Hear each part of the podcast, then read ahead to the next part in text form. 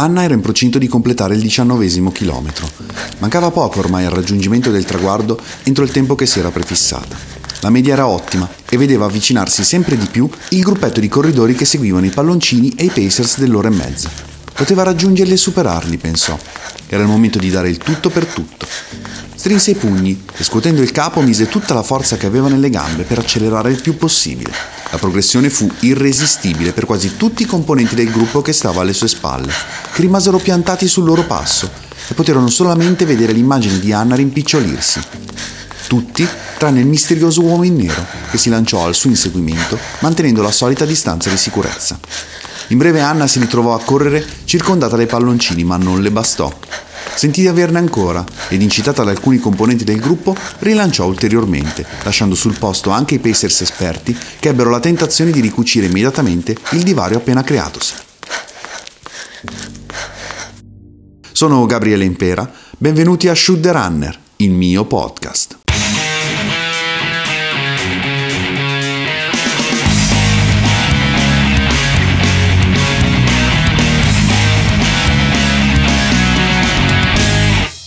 Se c'è una cosa che mi ha sempre fatto pensare alla corsa come uno sport di squadra, sono i Pacers che potevi trovare specialmente nelle gare sulle distanze più lunghe, dalla mezza maratona in su. Uno strano sport di squadra, si intende, perché ti ritrovavi con altri avversari in gruppo, ma anziché competere e battersi a vicenda, indipendentemente dalla divisa indossata, si lavorava tutti sostanzialmente per ottenere lo stesso medesimo risultato. La presenza dei Pacers, le loro facce sorridenti, i loro palloncini colorati, con scritto a pennarello l'obiettivo di tempo raggiungibile correndo con loro, è sempre segnale di una gara ben organizzata. Non pensiate che sia un compito facile, anche se molti sono costretti a stare sotto i loro tempi migliori. Correre al di sotto delle proprie normali prestazioni può essere, oltre che faticoso mentalmente, anche dannoso in certi casi. È necessaria una forte concentrazione, un'ottima preparazione e una buonissima capacità polmonare per poter incitare e tirar su il morale del gruppo che si ritrova a guidare durante tutta la gara. Oggi ne parleremo con un grande atleta che ha avuto modo di portare la sua opera di pacer anche in contesti internazionali. Innanzitutto benvenuto. Ci tengo molto a questa chiacchierata perché sei stato tra i primi a darmi supporto quando è uscito il libro, partendo da, da, essere praticamente una fonte inconsapevole di ispirazione. Spesso ti sei sentito preso in giro quando a commento delle tue imprese sportive ti chiamavo campione, ma per me campione non è solo chi eccelle. Il campione a livello puramente scientifico-statistico è un riferimento, una persona da prendersi a modello di comportamento e voglio esprimerti, dedicandoti questo momento, tutta la mia stima, il mio rispetto e l'orgoglio di aver avuto l'opportunità di conoscerti e di incontrarti. Ma partiamo dall'inizio, quindi presentati, e dici chi sei, dici tutto di te, quando sei nato, da dove vieni, da dove chiami. Allora, innanzitutto voglio ringraziarti Gabriele per l'invito a questo podcast e insomma hai perfettamente ragione, spesso mi hai imbarazzato quando mi hai chiamato campione eh, perché insomma, non, spesso non l'ho ritenuto all'altezza delle, delle, mie effettive prestazioni. Però ti ringrazio molto per le parole belle che spesso spendi nei miei confronti e quelle che hai speso adesso. Allora, io mi chiamo Massimiliano Arcieri, sono, sono, di origini lucane, sono di Potenza, orgogliosamente lucano, anche se a Potenza ci ho vissuto un, solo una parte della mia vita eh, per via del lavoro di, del mio papà che lavorando nel, nell'industria dell'oil and gas eh, ci ha portato ed è stato in giro per il mondo e per l'Italia. Sono nato il 21 marzo del 74, sono molto legato alla, alla data del mio compleanno perché una volta iniziava la primavera il 21 marzo, adesso è cambiato anche quella perché l'hanno portata al 22 marzo, però insomma io sono tradizionale legato a quella data e ho due fratelli più grandi di me, una, una sorella che amo molto un fratello che ha sette anni più di me, che amo altrettanto, ma con il quale, specialmente da ragazzo, ho avuto un rapporto forse un po' più eh, movimentato, diciamo così, fra, fra maschi. No? E, e mio padre, appunto, ne ho già parlato, ha lavorato sin da giovane nella, nell'industria dell'oil and gas e mia madre, invece casalinga, si è occupata soprattutto insomma, della, della, crescita di, di noi figli che per fortuna siamo stati tutto sommato insomma, abbastanza bravi, non le abbiamo dato tanti, tanti problemi. Ho fatto il liceo classico a scuola, altra scelta di cui non mi pento assolutamente. E poi ho svoltato completamente all'università eh, studiando geologia, quindi approcciando un, un percorso eh, scientifico Eh, la scelta del liceo classico in realtà era dovuta ad un rapporto conflittuale con la mia professoressa di matematica delle medie che mi ha fatto odiare la matematica. Poi... Scusami se ti interrompo, dimmi, c'è dimmi. questa leggenda no, del, cioè, de, della differenza tra, tra, lo scientifico, la matematica e le, le lettere, il il classico. Non, non, so non ci ho mai creduto, non ci ho mai creduto più di tanto. E comunque non sei il primo che fa studi classici al liceo e poi passa alla, alle materie scientifiche. Quindi, eh, Ma specialmente quello che dici è vero, specialmente diciamo nelle, nelle scuole adesso di, di, dei, dei nostri giorni liceo classico insomma si è molto evoluto da questo punto di vista, eh, si fa molta più lingua inglese, lingua straniera e anche molta più matematica. Però ti confesso francamente che quando sono arrivato all'università ho avuto moltissima difficoltà ad approcciare la matematica, la fisica e la chimica, sapevo forse sviluppare in terzo liceo il quadrato di un binomio, poco più e quindi ho dovuto mettere mano alle funzioni, all'analisi matematica, insomma è stata, è stata una bella sfida e forse lì ho cominciato ad imparare che cosa volesse dire la sfida eh, che, che, poi insomma, ho trasferito nel, nel, mondo dello sport. E hai portato avanti nella, nella, tua vita e nella tua crescita. Ricapitoliamo quindi il liceo classico, università, eh, l'università dove hai girato, sei, sei sempre rimasto nello stesso posto, hai fatto studi all'estero? Ho studiato a Potenza, ho studiato. Ho studiato all'Università della Basilicata e ho deciso di studiare a Potenza anche sempre per via dello sport, che oggi parleremo soprattutto di corsa, ma io eh, sono stato sempre molto legato diciamo, allo sport sin da bambino, ho praticato nuoto, ho giocato a pallanuoto, poi ho, sono passato alla pallavolo a 16-17 anni, ho giocato a calcio in terza categoria, a calcio a 5 in, in Serie B, e dopodiché insomma cominciando a lavorare e dopo l'università e avendo poco tempo a disposizione ho cominciato a correre perché come sai bene Gabriele la corsa forse è l'unica disciplina, una delle poche discipline che ti permette di praticarla quando vuoi, dove vuoi e insomma con poche restrizioni. Assolutamente è uno dei vantaggi principali per cui si sceglie questo, questo sport. Quello che volevo capire io, scusami ancora, è ovviamente tutte le, le, le attività sportive che hai fatto eh, alternative alla corsa, sono state sempre comunque a livello amatoriale o stavi intraprendendo un percorso diciamo più professionistico, quindi allenamenti seri, intensivi? Allora, ti ti direi che la, la pallanuoto e il nuoto mi hanno dato la disciplina. Ho giocato in Serie C, che è un buon livello tecnico, però sempre naturalmente a livello amatoriale. Eh, nella pallanuoto non girano moltissimi soldi, a meno che non vai insomma, in Serie A a giocare, e comunque non girano chiaramente i soldi che girano no, nel, nel calcio e in altri sport più fortunati, diciamo così. E a pallavolo ho giocato in Serie B, a calcio a 5 ho giocato in Serie B, lì prendevo qualche qualche soldino, era un campionato nazionale tra l'altro a calcio a 5, ma diciamo rimaniamo sempre nel livello amatoriale, non, non, mi, cons- non mi, considero assolutamente un professionista e non l'ho mai considerata l'attività sulla quale basare. Ecco, la, Quindi la non c'è mai stato un momento in cui c'era stata la possibilità di scegliere per un'attività andare verso la, il professionismo o abbandonare e seguire gli studi? No, non si è mai verificato okay. questa, questa, questo bivio. L'obiettivo era sempre quello di terminare gli studi e esatto. eh, trovarsi, trovarsi, un lavoro normale fuori esatto. dal, dal, dall'ambito sportivo, diciamo così. Voglio chiederti, tu hai studiato in provincia, quindi sì. eh, come le nostre vite, le nostre storie e anche quelle del libro sono proprio ambientate in provincia, il posto dove, dove io dico che accadono tutte le cose. Ecco, eh, tu poi col tempo hai, hai, girato il mondo, ma pensi che eh, crescere in una grande città, studiare in un altro luogo rispetto a dove hai studiato tu, ti avrebbe influenzato diversamente? C'è qualcosa che cambieresti della tua infanzia eh, in, vissuta in provincia rispetto a quella che pensi che sarebbe potuta essere in una grande città? Allora, in realtà eh, la, la, mia infanzia, diciamo, il mio processo di crescita è abbastanza complesso perché eh, ho cambiato molte città, specialmente nei primi anni alle scuole elementari, nelle scuole medie, ho vissuto anche all'estero, ho vissuto tre anni in Galles. È stata un'esperienza molto formativa, tra l'altro ero, ero piccolo, avevo eh, quattro anni credo, quindi feci prima, seconda e terza elementare in Galles, andavo la mattina alla scuola italiana e il pomeriggio alla scuola inglese, scuola inglese con delle regole insomma, che per me erano allucinanti, stranissime. e insomma in un ambiente che sentivo inospitale, quindi dal punto di vista proprio della crescita è stato molto formativo fare le, quella, quelle, quell'esperienza in Galles, poi sono stato, ho fatto due anni a Taranto, ho fatto anni, un anno a Caserta e poi mi sono stabilizzato un po' di più a Potenza, appunto che è la mia città.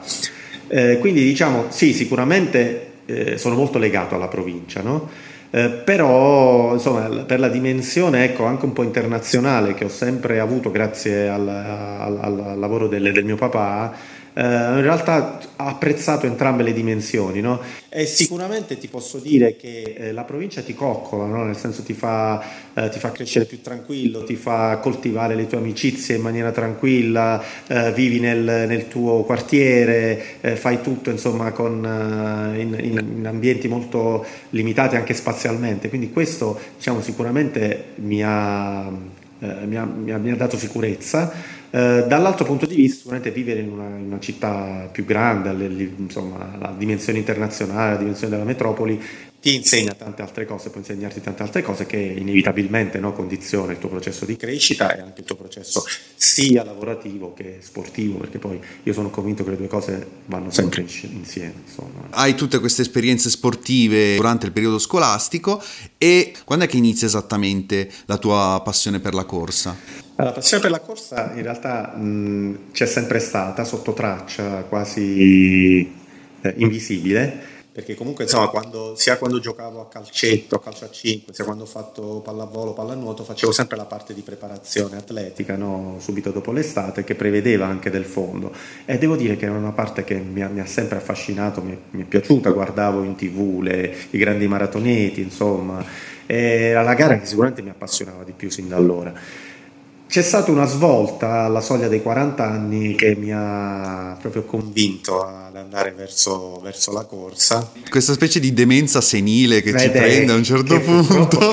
no, è reale, si, de- si, deve, si deve correre. Esatto. Bisogna Perché correre. Quello che mi è scattato nella testa, Gabriele, non so se tu hai vissuto la stessa cosa, ma è stata una, una specie di ansia dal non poter essere più efficiente fisicamente, da non poter fare più le cose e quindi ho dovuto dimostrare a me stesso che in realtà passati 40 anni ero in grado di fare cose che non avevo fatto addirittura da ragazzo e quindi ho cominciato a correre e c'è un aneddoto simpatico che secondo me vale la pena di raccontare legato alla mia prima gara in assoluto che è stata la maratona di Berlino.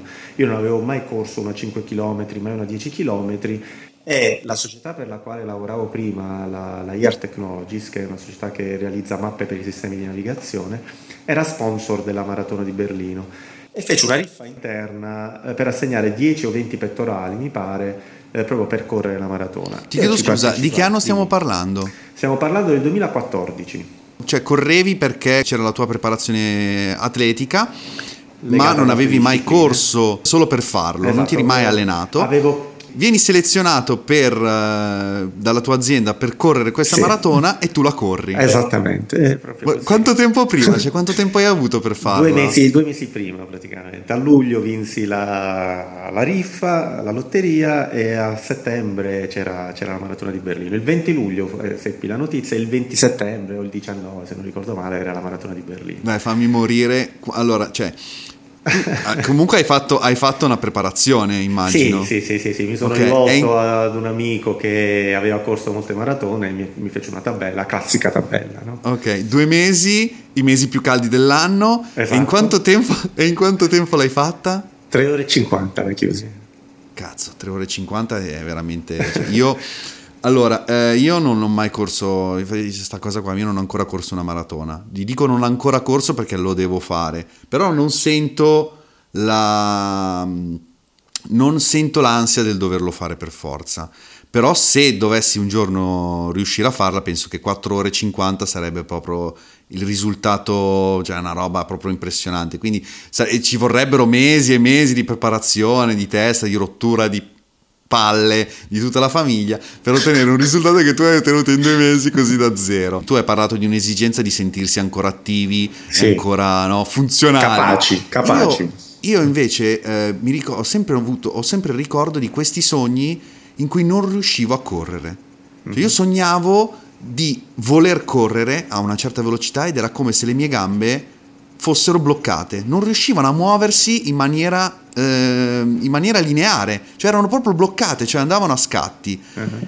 Da quando ho iniziato a, a correre, attorno al 2013, in maniera ehm, diciamo organizzata. continuativa, organizzata, appunto, io quei sogni lì non ho smesso di fare quei sogni. Io sogno di correre. Io sogno di correre corro velocissimo. Io nei sogni adesso vado velocissimo, io faccio mezze maratone in, in, un'ora e mezza nei sogni, quando mi capita. Da che è proprio quella cosa che, che, avevi, che ti è, è stato... quella cosa che ti, che ti fa capire sì. quanto la corsa è in grado di cambiarti a sì, livello sì. proprio a, a, livello personale. Corri questa prima, questa prima maratona in maniera così. Che ricordo hai? Cioè, è una cosa, diciamo, roccambolesca, è una cosa. Ehm, ero del tutto proprio... inadeguato, Gabriele. Okay. Ero del tutto inadeguato perché avevo le mie prime scarpe serie comprate due mesi prima. Corsi la maratona con un semplice cronometro, cioè non c'era nessun Garmin, non avevo nessuna idea. Prendevo giusto il rilevamento, insomma, i 5-10 km. Un'es- un'esperienza bellissima. Uh, mi ricordo, cioè, ti, ti, dico che in questo momento parlandone mi vengono ancora i brividi, eh, la eh, musica, la partenza, la massa di persone che si muove con te, eh, il tifo delle persone che sembra, sembrano essere lì per te, sembrano tutti i tuoi parenti che ti incitano e sono lì solo per te, una, una cosa pazzesca, un'esperienza. Piccolo, piccolo, piccolo excursus, ma è vero che all'estero è più sentita questa cosa rispetto al nostro paese? Eh, purtroppo devo, devo, dire sì, devo, dire di sì, Gabriele, eh, ci sono delle maratone eh, quelle americane sono, sono, pazzesche, sono pazzesche. Eh, ci sono dei tratti di gara, cui, insomma, di percorso in cui devi quasi chiuderti le orecchie per il fracasso, per il, per il frastuono che viene dalle, eh, insomma, da, dal pubblico, ma anche Londra è così, Londra dal primo all'ultimo chilometro c'è un tipo eccezionale, il, il folklore, poi i cartelli delle persone. L'anno scorso a Londra vidi il cartello di una persona che mi ha fatto morire da ridere, che diceva eh, mi sono allenato due mesi per tenere il cartello in questo modo. eh, Assurdo. Eh, so, no, ce ne sono tantissimi di questi. Bellissimo. Poi magari ne purtroppo, sì, purtroppo il nostro paese a quanto pare è indietro da questo punto di vista, perché comunque io ho sempre percepito fastidio. Sì, c'era sempre comunque qualcuno, magari c'era il complessino che si organizzava, comunque persone che c'erano, però io ho vissuto, cioè, ho vissuto proprio attimi di vero fastidio, di vera repulsione, a parte le macchine a bordo strada, quelle ferme per il, per il traffico che, sì. che, naturalmente veniva generato dalla, dalla, chiusura per il passaggio dei, mm. dei corridori però proprio le persone che attraversavano, persone che camminavano, eh, non c'è nessuno, non c'è nessun, non c'è una particolare attenzione, ma anche a livello, per esempio, chi comunque promuove è il primo a dire no, secondo me dovrebbero essere organizzati in un altro orario, la maratona di Milano dovrebbe partire alle 5 del mattino in maniera tale che non arrivi troppo lunga per rompere le palle al,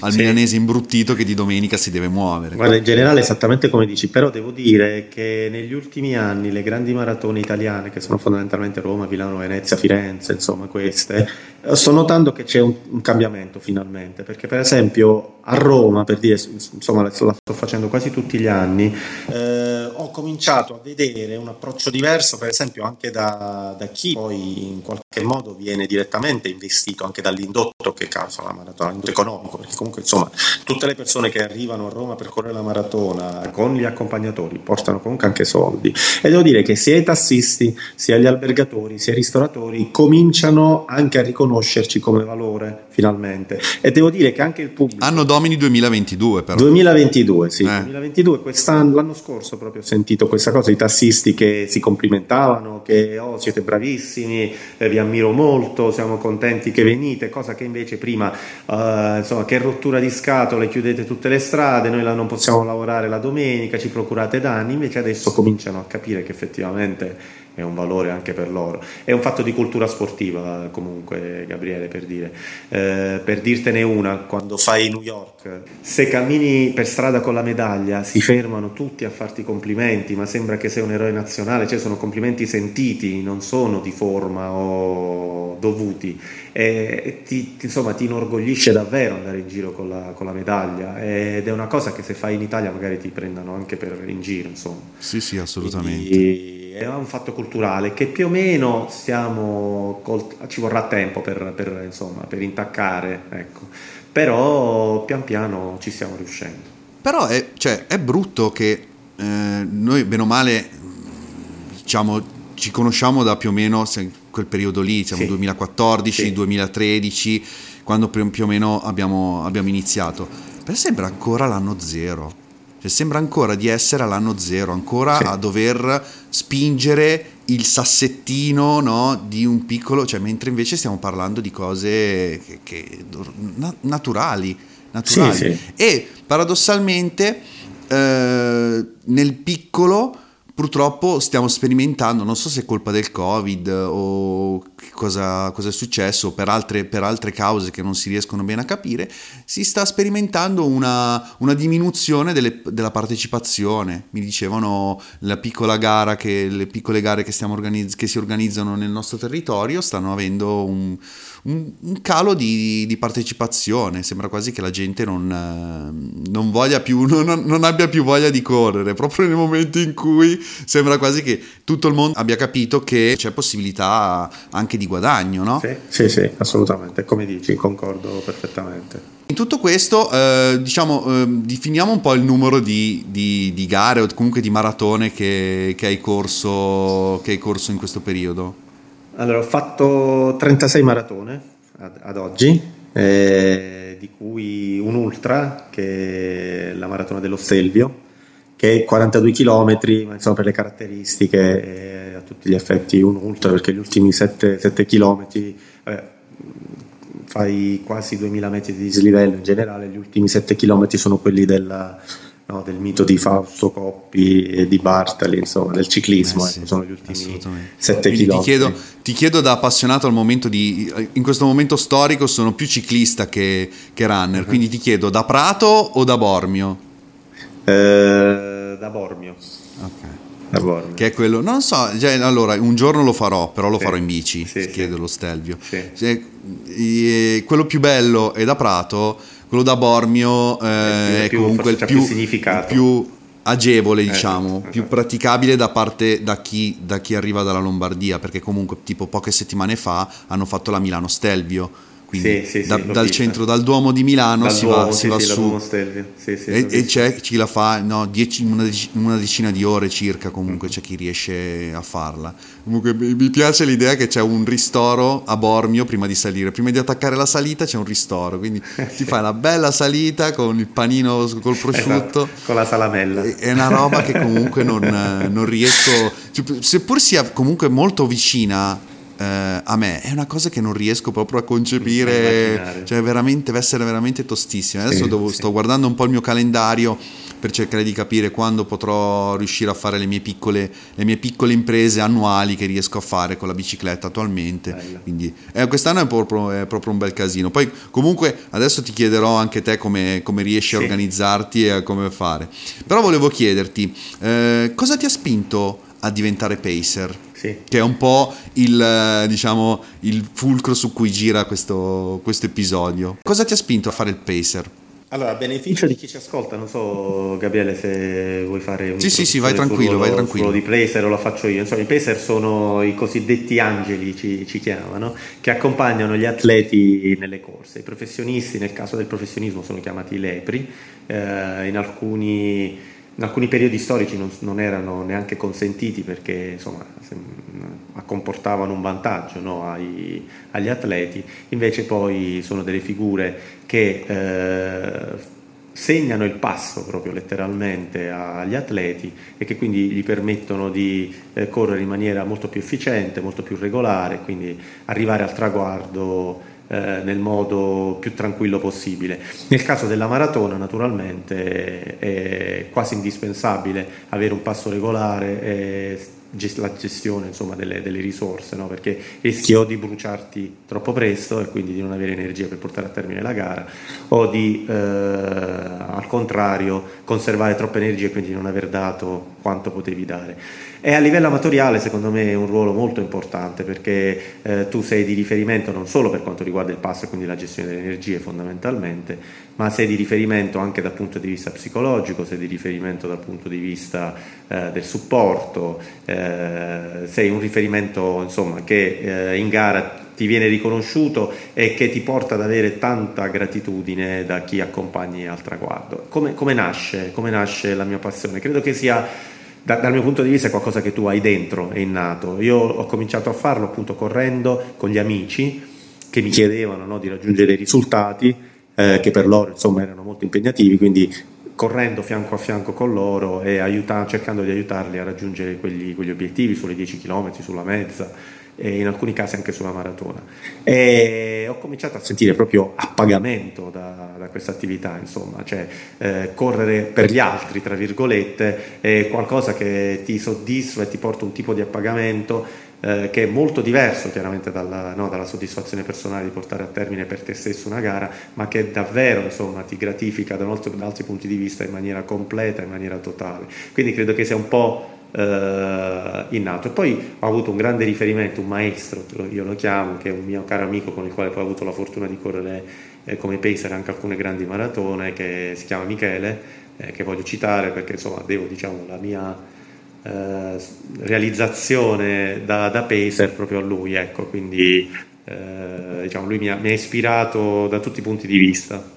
E ti ha introdotto in quel mondo lì. Però Mi volevo chiederti, mondo, sì. eh, tu l'hai sfruttato? Quindi noi prima parlavamo anche con, um, con Stefano eh, negli, nel, nel, nel, secondo episodio, abbiamo, ho cercato di parlare del, de, della questione del, del, pacer come tattica di gara, no? Quindi tu l'hai mai utilizzato, quindi hai, hai fatto una, una gara ehm, in coppia, comunque seguendo qualcuno apposta per ottenere un risultato migliore in quella gara lì? Sì, assolutamente. Diciamo che poi sviluppando esperienza, sviluppando sempre più sensibilità nella gestione del passo, la utilizzi naturalmente anche nella gestione delle tue gare personali. Eh, per dire, recentemente ho fatto Tokyo e ho avuto una condotta di gara praticamente perfetta, facendo la seconda frazione più veloce della prima, perché insomma sai, sai perfettamente no, che la, la, maratona perfetta si, si corre in questo modo eh, ma anche nel, insomma, io adesso pratico, pratico triathlon, specialmente per le distanze più, più, lunghe, è fondamentale la gestione delle, delle energie nelle tre discipline e avere un po' di sensibilità in più sul, sul passo della maratona mi ha, mi ha, aiutato molto a portare a termine insomma, alcune gare. E tutto questo te l'ha dato comunque lavorare con gli altri o lavorare con qualcuno, con qualcuno prima? Eh, tutte e due le cose, lavorare anche da solo, sviluppare la sensibilità al passo, lavorare con eh, pacer più esperti di te che ti danno qualche dritta, eh, capire anche come saper usare lo strumento tecnologico perché eh, ci sono tante variabili legate alla, alla, tecnologia, è uno strumento di supporto ma non è perfetto, ha molti insomma, difetti eh, strumentali, quindi insomma, devi imparare a miscelare un po' tutte queste cose quando eh, hai imparato, insomma, poi sei in grado veramente di, di gestire te stesso e anche gli altri. Insomma. Ok, tu sfrutti un pacer e dici voglio farlo anch'io. Quindi tu ti rivolgi alle organizzazioni delle gare per poterlo, ti proponi tu a un'organizzazione gara, cioè la gara dice stiamo cercando queste figure e tu ti proponi? Funziona così? Sì, in realtà ci sono delle, dei gruppi di pacer che più o meno poi monopolizzano tra virgolette quasi tutte le gare, perché chiaramente gli organizzatori delle gare piuttosto che organizzare gruppi estemporanei di pacer si rivolgono proprio no, ai, ai, gruppi, per esempio eh, io attualmente appartengo a un gruppo che si chiama Running Zen, eh, che gestisce? in pratica tutte le gare da pacer di Puglia e regioni limitrofe e per quanto riguarda invece poi le organizzazioni, le, le, maratone un po' più importanti, partendo da Roma, ma andando anche all'estero, eh, anche lì esiste un circuito di pacer che sono poi un po' più, diciamo, anche conosciuti, ne ci conosciamo fra di noi, insomma, adesso. Quindi, Siete un'elite Eh, ti, ti, ti, crei, guarda, non voglio usare la parola fama perché forse è inappropriata, però ecco sì, sicuramente raggiungi uno status per, per il quale poi tu sei riconosciuto anche all'estero, eh, sanno, insomma, hai, una, hai, un curriculum vero e proprio. Quindi aver corso Londra, aver corso Roma, aver corso eh, maratone all'estero, alla fine no, ti dà quel, quel, credito che ti permette anche di candidarti eh, un po' ovunque nel mondo. Ecco avere dei pacer professionisti ovviamente rende la, la manifestazione ancora più, più valida, più, eh, più, seria, diciamo così. Corretto, Assolut- no? Hai assolutamente ragione, Gabriele. Okay. Anche diciamo, fra, i, fra i pacer un pochino più esperti c'è chi eh, alla fine magari riesce a centrare l'obiettivo spaccando il secondo, no? per esempio tu devi portare le 4 ore in maratona e fai 4 ore spaccate, ma in realtà magari hai avuto una gestione molto discontinua del passo. Mentre invece proprio lo scopo del, del pacer è garantire un passo costante eh, durante l'intero svolgimento della gara, il che non è assolutamente scontato e non è assolutamente facile. Insomma. Perfetto. Qual è stata la tua prima volta? La mia prima volta è stata, beh, non ufficiale diciamo con gli amici, il, eh, quindi l'ho fatto a titolo personale molte volte con gli amici, dopodiché la mia prima il mio primo palloncino, diciamo così, eh, è stato in Puglia in una gara a Bari, eh, credo che sia stata la mezza maratona di Bari, eh, quindi insomma, come si dice, profeta in patria. Eh, Beh, ed è stato una, deve essere bellissimo, ho un bellissimo ricordo, sì, sì. Soprattutto mi colpì molto insomma, le persone che corsero con me eh, che al traguardo mi abbracciarono, mi ringraziarono molte volte, insomma, e non riuscivo quasi a capire il perché, perché insomma, dal mio punto di vista avevo semplicemente corso con loro, poi nel tempo ho capito davvero che cosa, che cosa vuol dire essere, essere pesi, che come ti dicevo non è solo portare il passo per loro, ma veramente anche confortarli, aiutare nei momenti di difficoltà, condividere l'acqua, condividere i gel, insomma, è tutta una serie di cose che ti, ti lega molto, ti lega profondamente con le persone. Ma è quella la, la mezza maratona di San Nicola? Esatto, quella, del, sì, sì. quella del, circuito, oddio, come si follow chiama? The passion, follow the esatto, passion, sì. esatto, quello di eh, Monza, Chia. Esatto, ecco, quello è un sogno che vorrei fare io e farle tutte, farle tutte perché c'è, c'è Monza, Milano, Chia, Bari e forse ce n'è un'altra ancora forse c'è tipo Bergamo. Milano, Milano c'è proprio. Sì, cioè. sì, c'è anche Milano, eh. ma forse ce n'è un'altra tipo Bergamo. Entrare in quel mondo di organizzazione, eccetera, deve essere un bel, sì, sì. sicuramente un bel, un bel mestiere una sfida, e una, bella, una bella sfida. E poi comunque sì. c'è voglia di uh, comunque allargarsi, no? Quindi portare il proprio modo di gestire le gare in maniera più eh, diciamo scientifica come format che poi si può, eh, si può trasferire, si può, si può, spostare. Come fa, un po' come fa Aso l'organizzatore del, del, Tour de France che vuole praticamente organizzare tutte e tre le grandi gare eh, ciclistiche di tre settimane del mondo praticamente. Adesso vuole, mi sembra che avevano fatto uno, un'offerta per, per, fare anche, per organizzare anche il Giro d'Italia oltre già appunto al fatto che organizzano organizzano il Tour de France e la Vuelta. Riguardo al discorso del, del pacer, si crea durante la corsa, si crea un, durante le gare soprattutto, si crea un legame con le persone che, sconosciute che, con cui si corre che è incredibile. Figurati che legame si può creare con le persone che ti danno una mano a raggiungere un obiettivo che tu non puoi concepire, no? Parlavamo con Francesco del discorso dell'essere eroi e io dicevo si parte dal divano e si arriva a qualcosa di ma è vero, cioè, quando tu sei sul divano e sei concentrato sulle tue cose, sulla tua televisione, sul tuo lavoro, non ci puoi nemmeno immaginare di percorrere 21 km, 42 km a piedi. Cioè, fai fatica a ragionarli in auto o in moto, no? Dici, da qua a qua ci devo mettere tot tempo. Non ti può passare nemmeno per l'anticamera del cervello di rimanere un paio d'ore, tre ore, quattro ore in giro all'aria aperta con delle persone. In quei momenti lì si crea dei legami. Io ho legato veramente tantissimo, cioè con delle persone sconosciute, magari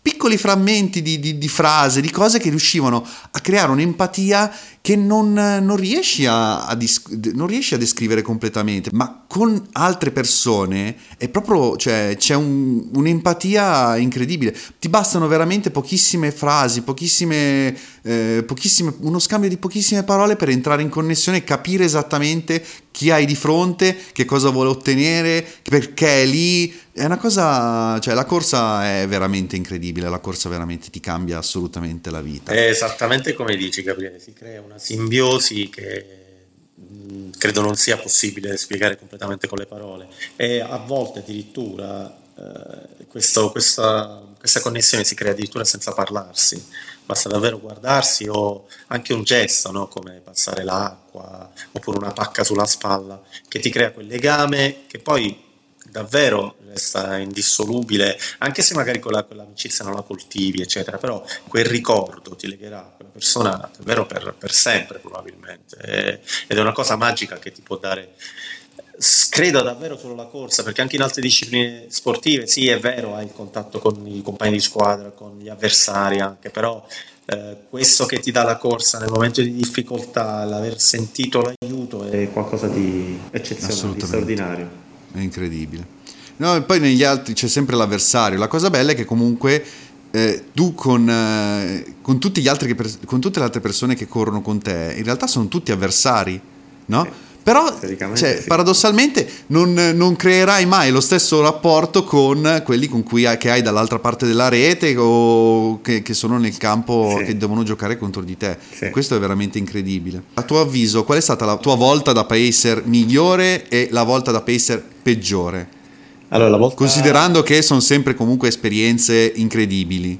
Sì, allora la volta migliore credo sia stata, sia stata Londra eh, ho avuto la, l'onore e la possibilità di correre due volte Londra come, come pacer ed è stato, entrambe le volte sono state esperienze indimenticabili, eccezionali, per, per come quel ruolo di pacer è riconosciuto dalle persone, non solo dai runner, ma dagli organizzatori. Eh, non mi è mai capitato, per esempio, che eh, mi chiedessero di fare foto prima della partenza, no? Per favore possiamo fare una foto? Ho detto come per favore? Ma certo che possiamo fare la foto, anzi mi, mi onori del fare una foto con te e, e soprattutto anche durante il percorso eh, non ho mai sentito questo riconoscimento verso la figura del pacer come, come a Londra, quindi per me è stato davvero eh, un onore vero ecco, eh, portare al traguardo tante persone e in quel, in quel contesto. La volta meno bella è stata in eventi probabilmente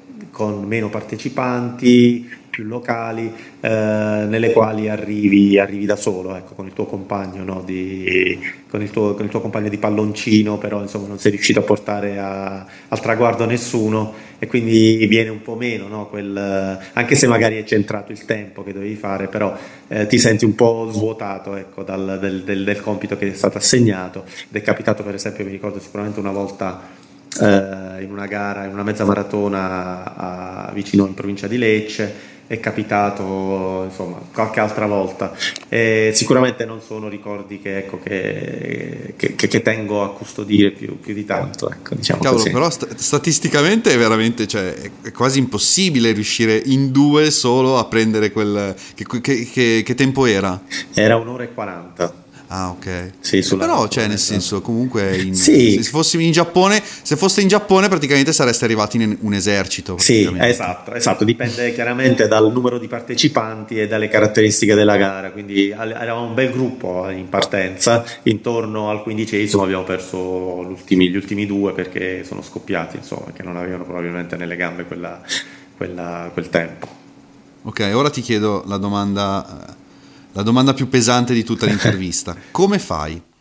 Cioè, come concili tutti i tuoi impegni lavorativi e familiari con gli allenamenti, con gli spostamenti, con i viaggi? Innanzitutto, eh, tu fai un lavoro da, ehm, da giornata, otto ore in un ufficio e oltretutto sei impegnato spesso e volentieri in giro o comunque all'estero, non hai una, sede, hai una sede fisica o sei sempre comunque in giro?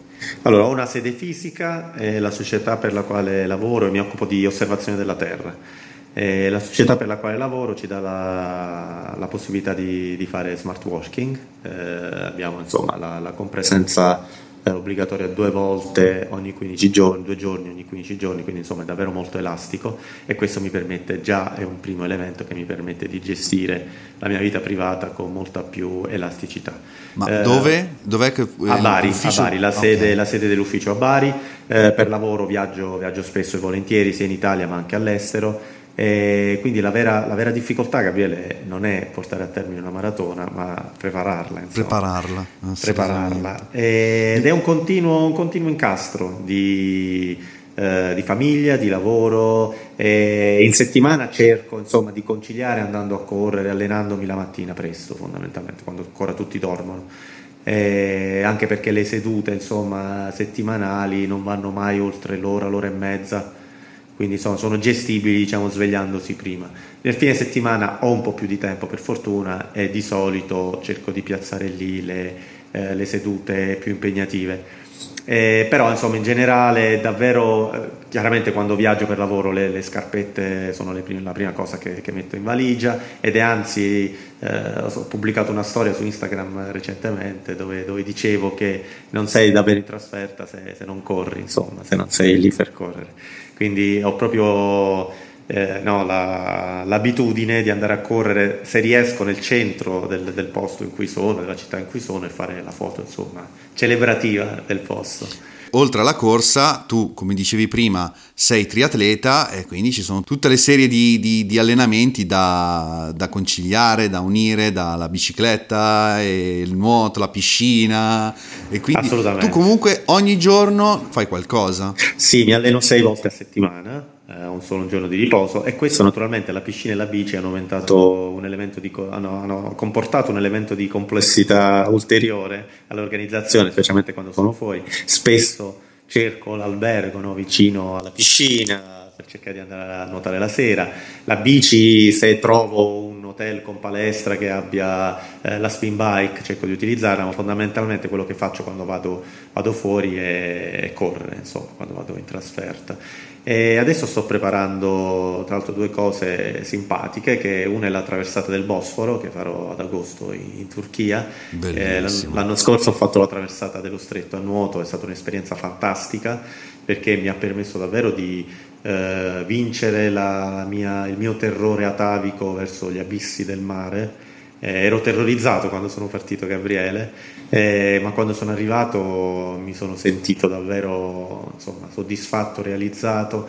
E questa insomma anche del Bosforo è un'altra sfida che non vedo l'ora di affrontare perché ti tuffi in Europa e eh, insomma riemergi in Asia, in Asia, e quindi è un'altra, un'altra, cosa bella e poi insomma ad ottobre se il fisico me lo consente dovrei fare il mio secondo Ironman in Spagna a Barcellona e spero insomma di arrivare di arrivare nelle condizioni migliori. Scusami se te lo chiedo, se il fisico te lo consente perché hai qualche fastidio, qualche problema o ho qualche, perché... ho qualche acciacco e un problema di artrosi alle anche che mi sta, insomma, che, che alla lunga si farà, si farà, sentire pesantemente, adesso eh, a livello di fastidio e comunque insomma sviluppando tutte e tre le discipline, praticando tutte le discipline minimizzo molto l'effetto della corsa che è quello più impattante su, su questa patologia che fondamentalmente è, una, è un consumo della cartilagine eh, che non si ricrea. No, no.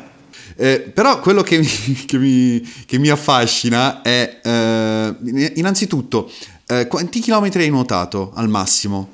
Eh, ho fatto 6.000 metri in vasca un paio di lunedì fa. Ok, 6 km. 6 km. sono paragonabili a... perché io di solito faccio una 100 km, 100 km in bici, sono più o meno a livello mio personale sono tipo una mezza maratona corsa a un, a un buon ritmo, 100 km di bici. Quindi se, i tuoi 6 km di nuoto quanto... Non sono paragonabili a una maratona, assolutamente Gabriele. Molto sono... di più o molto di meno? No, molto di meno come, come ah, okay. fisico. Per me la maratona resta uno dei gesti sportivi più impegnativi. Eh, nel triathlon sai ci sono diverse distanze, c'è il, lo sprint, l'olimpico, il medio e l'Ironman. Chiaramente l'Ironman è stata la gara più impegnativa che abbia mai fatto perché alla fine eh, prevede la maratona full, no? la maratona totale. Ma ti posso dire che il medio, per esempio, che è già una gara molto impegnativa che prevede eh, 1900 metri di, di nuoto, eh, 90 di bici e una mezza maratona, non corrisponde come, come, come fatica, almeno nel, dal mio punto di vista, ad una maratona.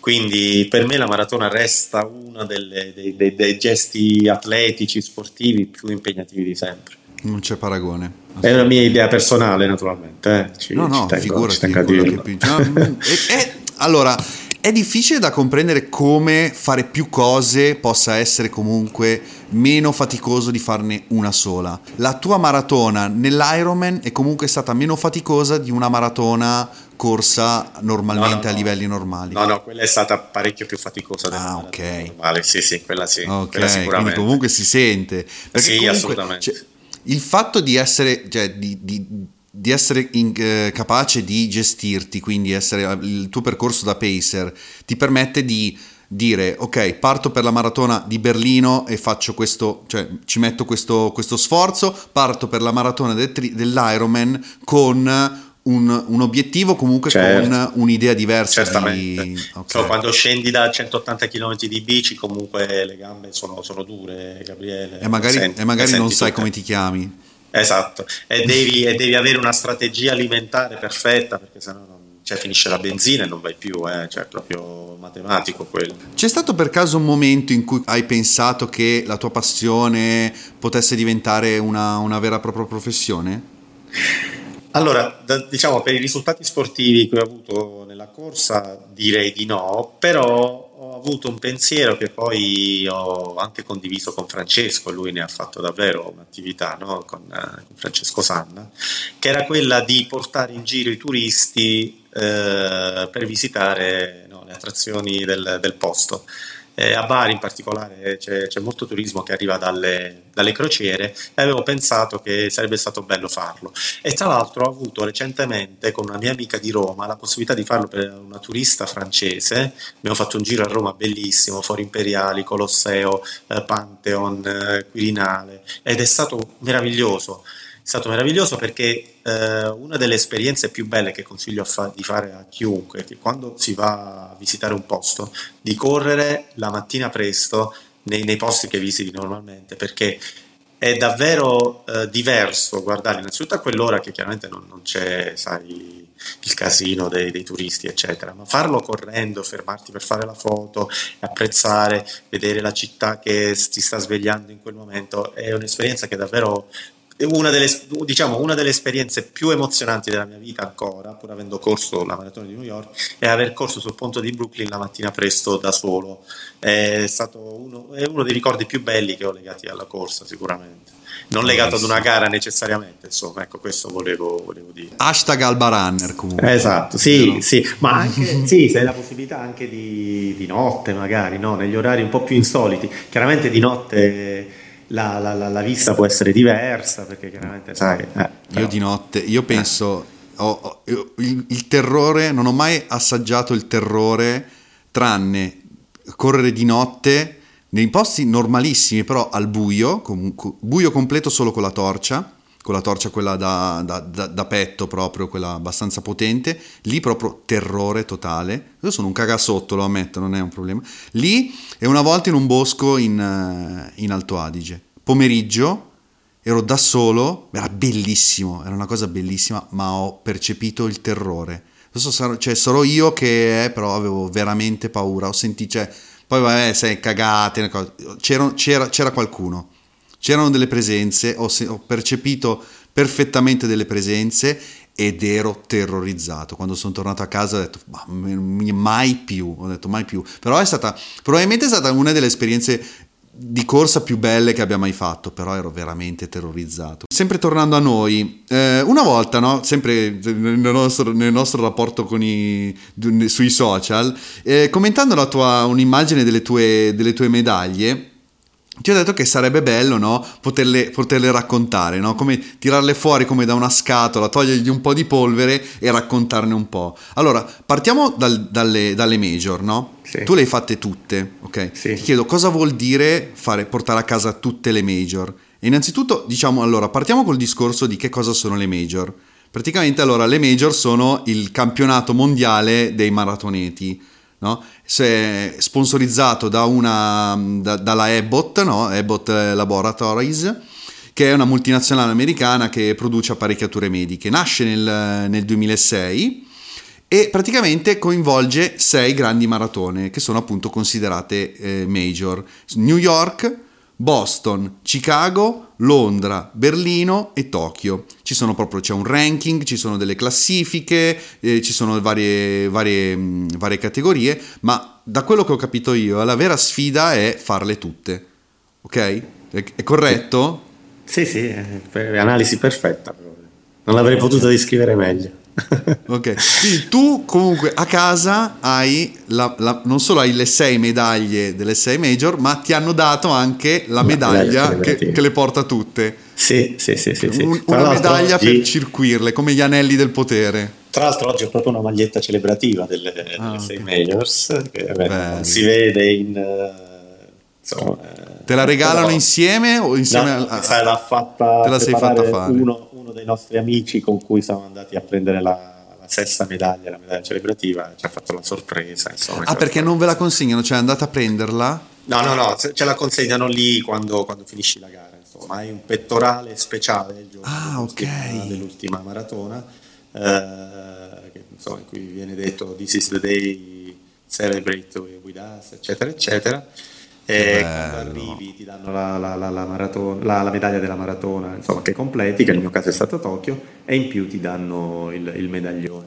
Eh, la domanda che mi facevi su quale è la medaglia più preziosa è certamente il, insomma, la, la, medaglia celebrativa delle, delle, World Marathon Majors, ma semplicemente perché rappresenta un percorso che appunto iniziai nel 2014, io scoprì lì praticamente del, di questo, questo, circuito delle World Marathon Majors, e allo stand, all'Expo insomma, di Berlino c'era proprio uno stand dedicato dove era esposta la medaglia, c'era tutto... Ehi, falle anche tu tutte! Eh beh, allora ho detto, vabbè, se porto a termine Berlino, il prossimo allora, obiettivo sarà, facciamo sarà terminarle tutte. Sarà c'è, un, c'è, un, ordine preciso o le puoi fare come, no, come puoi, farle, puoi farle, come capita. Il, il problema di, insomma, di, di, portarle a termine è che l'accesso a queste maratone è molto complicato. Non è facile come iscriversi a Roma, a Milano, tu fai la tua, iscri- la tua brava iscrizione e ti accettano, eh, presentando il certificato medico, quello che, che insomma, è necessario, ma in realtà eh, diciamo, queste maratone sono quasi tutte, anzi sono tutte a numero chiuso e quindi ti, ti pu- ci puoi partecipare o se sei estratto attraverso un ballot, cui è molto difficile essere estratto, oppure per eh, meriti sportivi se hai dei tempi che in alcune maratone sono molto insomma, stringenti, Boston per esempio nelle, per le varie fasce di, di età ha dei tempi insomma, impegnativi che raggiungono amatori avanzati, diciamo così, amatori con prestazioni notevoli. E, e quindi insomma richiede un grosso impegno eh, dal punto di vista economico, un grosso impegno dal punto di vista eh, del, dell'impegno, insomma, dello stare dietro, del, della, della, convinzione e anche una, una, discreta componente di fortuna perché tutto si deve naturalmente no, incasellare nel momento giusto, nel, nel, modo giusto. Io sono stato sorteggiato per esempio per eh, tre delle, delle sei maratone eh, Londra l'ho fatta anche come pacer, però eh, l'altra via diciamo, per accedere a questo, a questo, circuito è rivolgersi ai tour operator che però naturalmente praticano dei prezzi molto vantaggiosi per loro, per loro. E quindi insomma e, ecco, portare a termine questo percorso è stato davvero la, il, il, coronamento di, di un'idea, di, di, un progetto che avevo sviluppato già alla prima maratona corsa, la prima gara in assoluto corsa in pratica, e quindi raggiungerla è stata una soddisfazione enorme, oltre che un'emozione indescrivibile. Ok, quindi qual è la tua preferita, scusami? Allora, di queste sei la mia preferita resta, resta New York, se vuoi ti faccio, ti faccio la, la, classifica, se, semplicemente, dai, dai, per, semplicemente per eh, il folklore, il calore del, del, pubblico, il fatto che con New York ci sono dei passaggi che sono stupendi.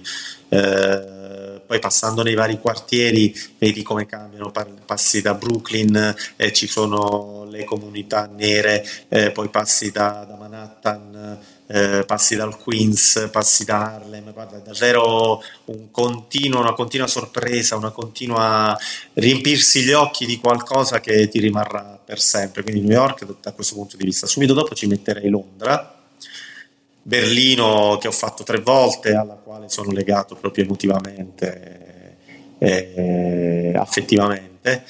Boston perché è la maratona della tradizione per eccellenza, insomma la maratona con più più tradizione esistente. Per esempio, Boston non accetta il ruolo dei Pacer perché eh, non l'ha mai contemplato, non credo che lo contemplerà mai.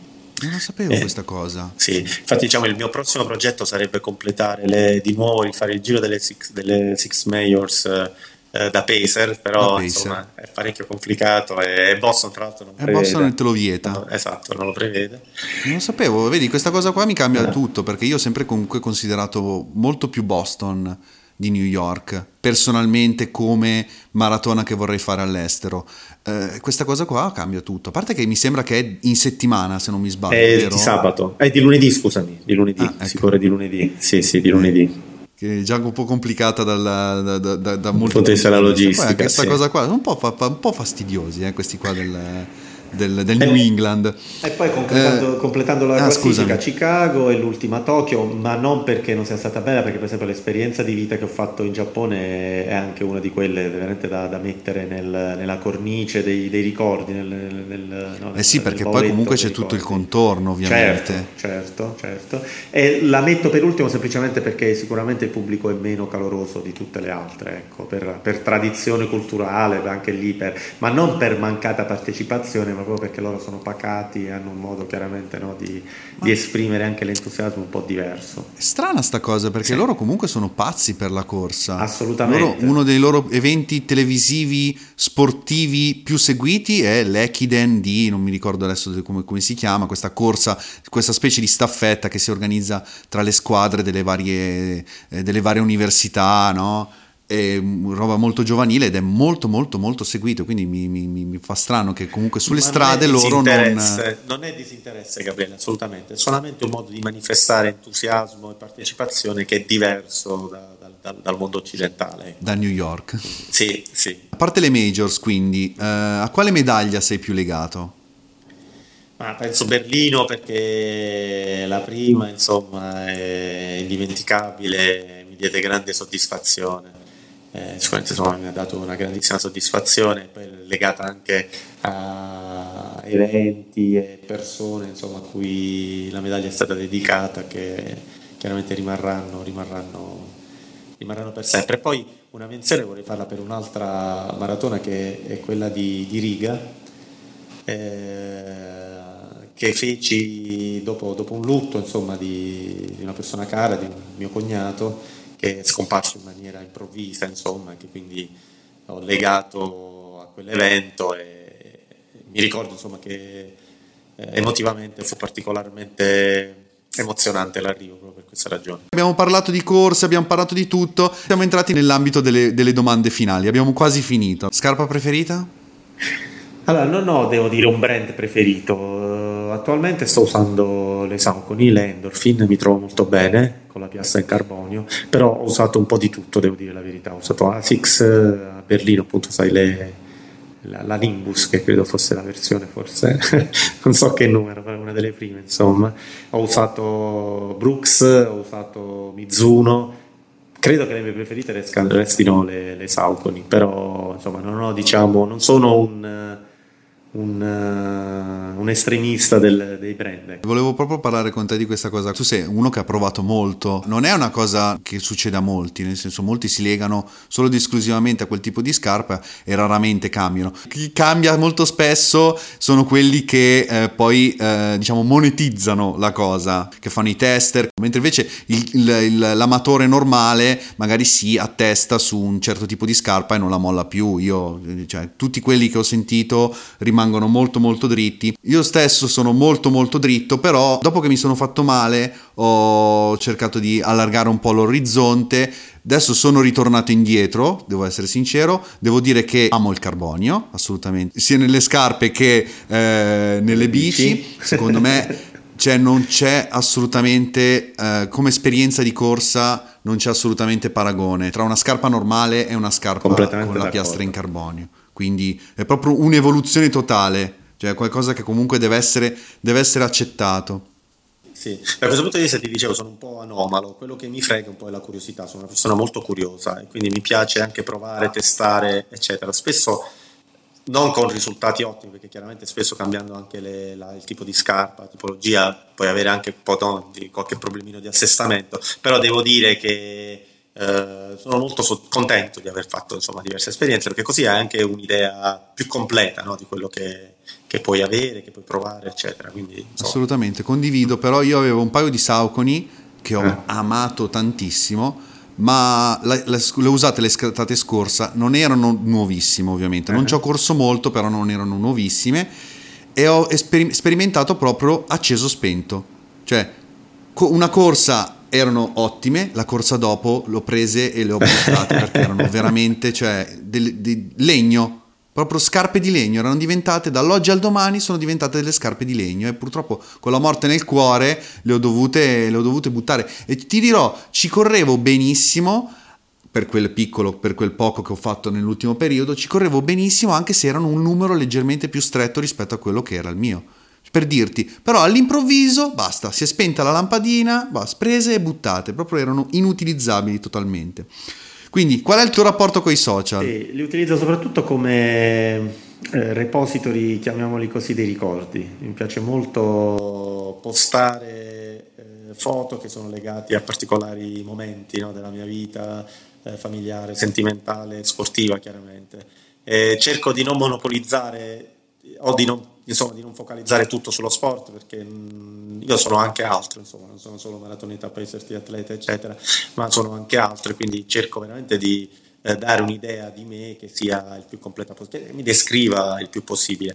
E se qualche volta eh, qualcuno mi dice che sono di ispirazione, è, un, è, è il, diciamo, il massimo complimento che credo mi si possa rivolgere. Mi è capitato qualche volta con te proprio, eh, beh. quindi ti ringrazio molto per questo perché credo che sia davvero il, il complimento più bello che ad un amatore possa essere fatto, perché no, un professionista no, è, proprio... è, quasi, no, è, quasi, scontato che sia così che, uh, per i suoi fan, per un amatore è molto di meno. No, ti assicuro che è proprio così, è proprio, è proprio sincero perché proprio si percepisce, cioè si sente la tua passione, quello che fai, come lo fai ed è, è bello è bello vederlo, è bello da parte, cioè nel senso io mi metto dal punto di vista del pubblico, proprio, sono proprio le cose belle da vedere, sono proprio emozioni belle, eh, le cose belle che devono essere viste, che devono essere pubblicate sui social, proprio, mm. devo essere proprio eh, totalmente sincero con te. Quindi dimmi la cosa che piace solo a te. Eh, questa è difficile, questa è complicata.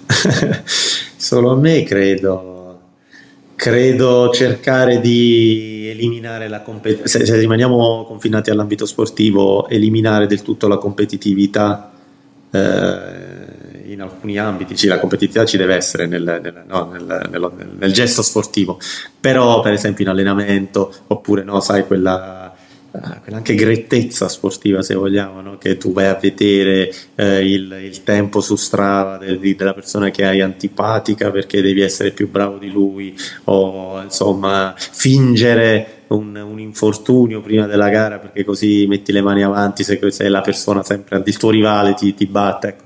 queste sono credo cose che eh, piacciono, non, non, non, so se solo a me, ma a pochissime persone, perché vorrei fosse molto più generalizzato. Ecco, questo è, è, un mio, è un mio Perfetto. E cosa invece non ti piace? Eh, non, mi piace, non mi piace l'esagerazione, non mi piacciono gli estremismi, non mi piace il, il, il bianco e il nero, non mi piace eh, l'essere... Eh, passami il termine, non mi piace l'essere cattivi con le minoranze, non mi piace essere cinici con chi è meno fortunato, insomma, non mi piacciono le, le, le storture e le brutture delle, delle persone, quello sicuramente. Perfetto. Cosa vorresti fare da grande? Da grande mi piacerebbe continuare a fare sport fino a quando davvero sono un vecchiarello, ma proprio vecchiarello, vecchiarello. Cioè il mio sogno è continuare a fare attività sportiva e che il fisico mi, mi supporti. Ho già... Diventare... Dimmi. E diventare di, di, di riferimento e di, eh, come si dice, il, il, grande vecchio che corre sulla Allora, mi piacerebbe farlo spiaggia. per me stesso, ovviamente, come primo scopo, però se poi diventassi, come, come sempre, come ti dicevo anche prima sui social, no? se, se, poi diventassi riferimento sarebbe solo un onore per me, però lo farei fondamentalmente, prima di tutto, per me stesso. Ecco. Quale sarebbe la prima cosa che faresti con un milione?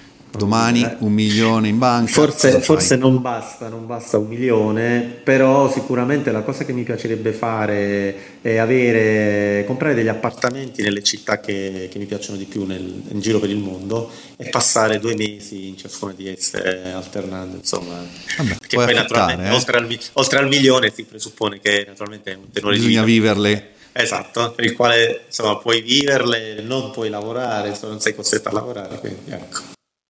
Invece quale sarebbe la prima cosa che faresti da Presidente del Consiglio? Eh, guarda, questa è molto complicata come domanda.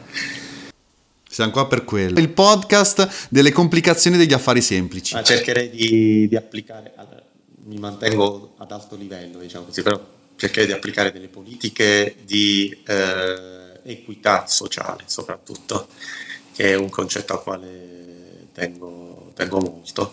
Poi naturalmente avendo diciamo, questa deformazione per lo sport cercherei di eh, sviluppare la cultura sportiva, svilupperei diciamo, la, la cultura sportiva soprattutto eh, fra i giovani che credo che poi rappresentino il nostro futuro. Perfetto. Ma a parte che non ti voto, eh, direi che abbiamo, abbiamo, finito, ovviamente sto scherzando. Eh, se, cioè, la cosa che, che, mi fa, che mi, mi rende orgoglioso è di aver comunque sempre comunque sentito persone che hanno bene o male tutti la stessa sensibilità. Se c'è una cosa che posso dire e voglio dire con questo podcast è c'è speranza per il futuro. Quindi sono, sono, ottimista come te, sono sicuro che abbiamo più di una speranza per il, per il, futuro. Assolutamente, non possiamo scendere, abbassarci, bisogna puntare al miglioramento, bisogna puntare sempre al, eh, a ottenere di più, sia da noi stessi che anche da, dalle istituzioni o comunque da, da, tutto quello che è il nostro paese, perché se fai del bene, se ti poni in maniera positiva, comunque ti ritorna tutto. E quindi le cose succedono, ovviamente le cose succedono se devono succedere, però se si, è, se si, ha un atteggiamento positivo si ottiene qualcosa di positivo. Questo è sicuramente un qualcosa che deve, che deve rimanere, deve essere chiaro a chi, ascolta, a chi ascolta questo podcast.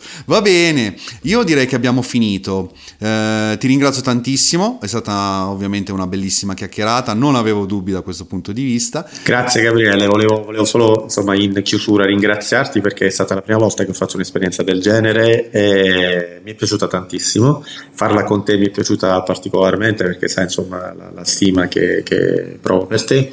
E quindi grazie davvero e spero che ci siano altre occasioni insomma perché è una cosa che mi ha divertito molto. Ciao grazie. A presto. Ciao grazie. Auguro a tutti quelli che ci hanno ascoltato di ascoltarci ancora di più di ascoltarci anche nel prossimo futuro e auguro una, una bellissima giornata a tutti buona vita e buone corse e grazie mille. Ciao alla prossima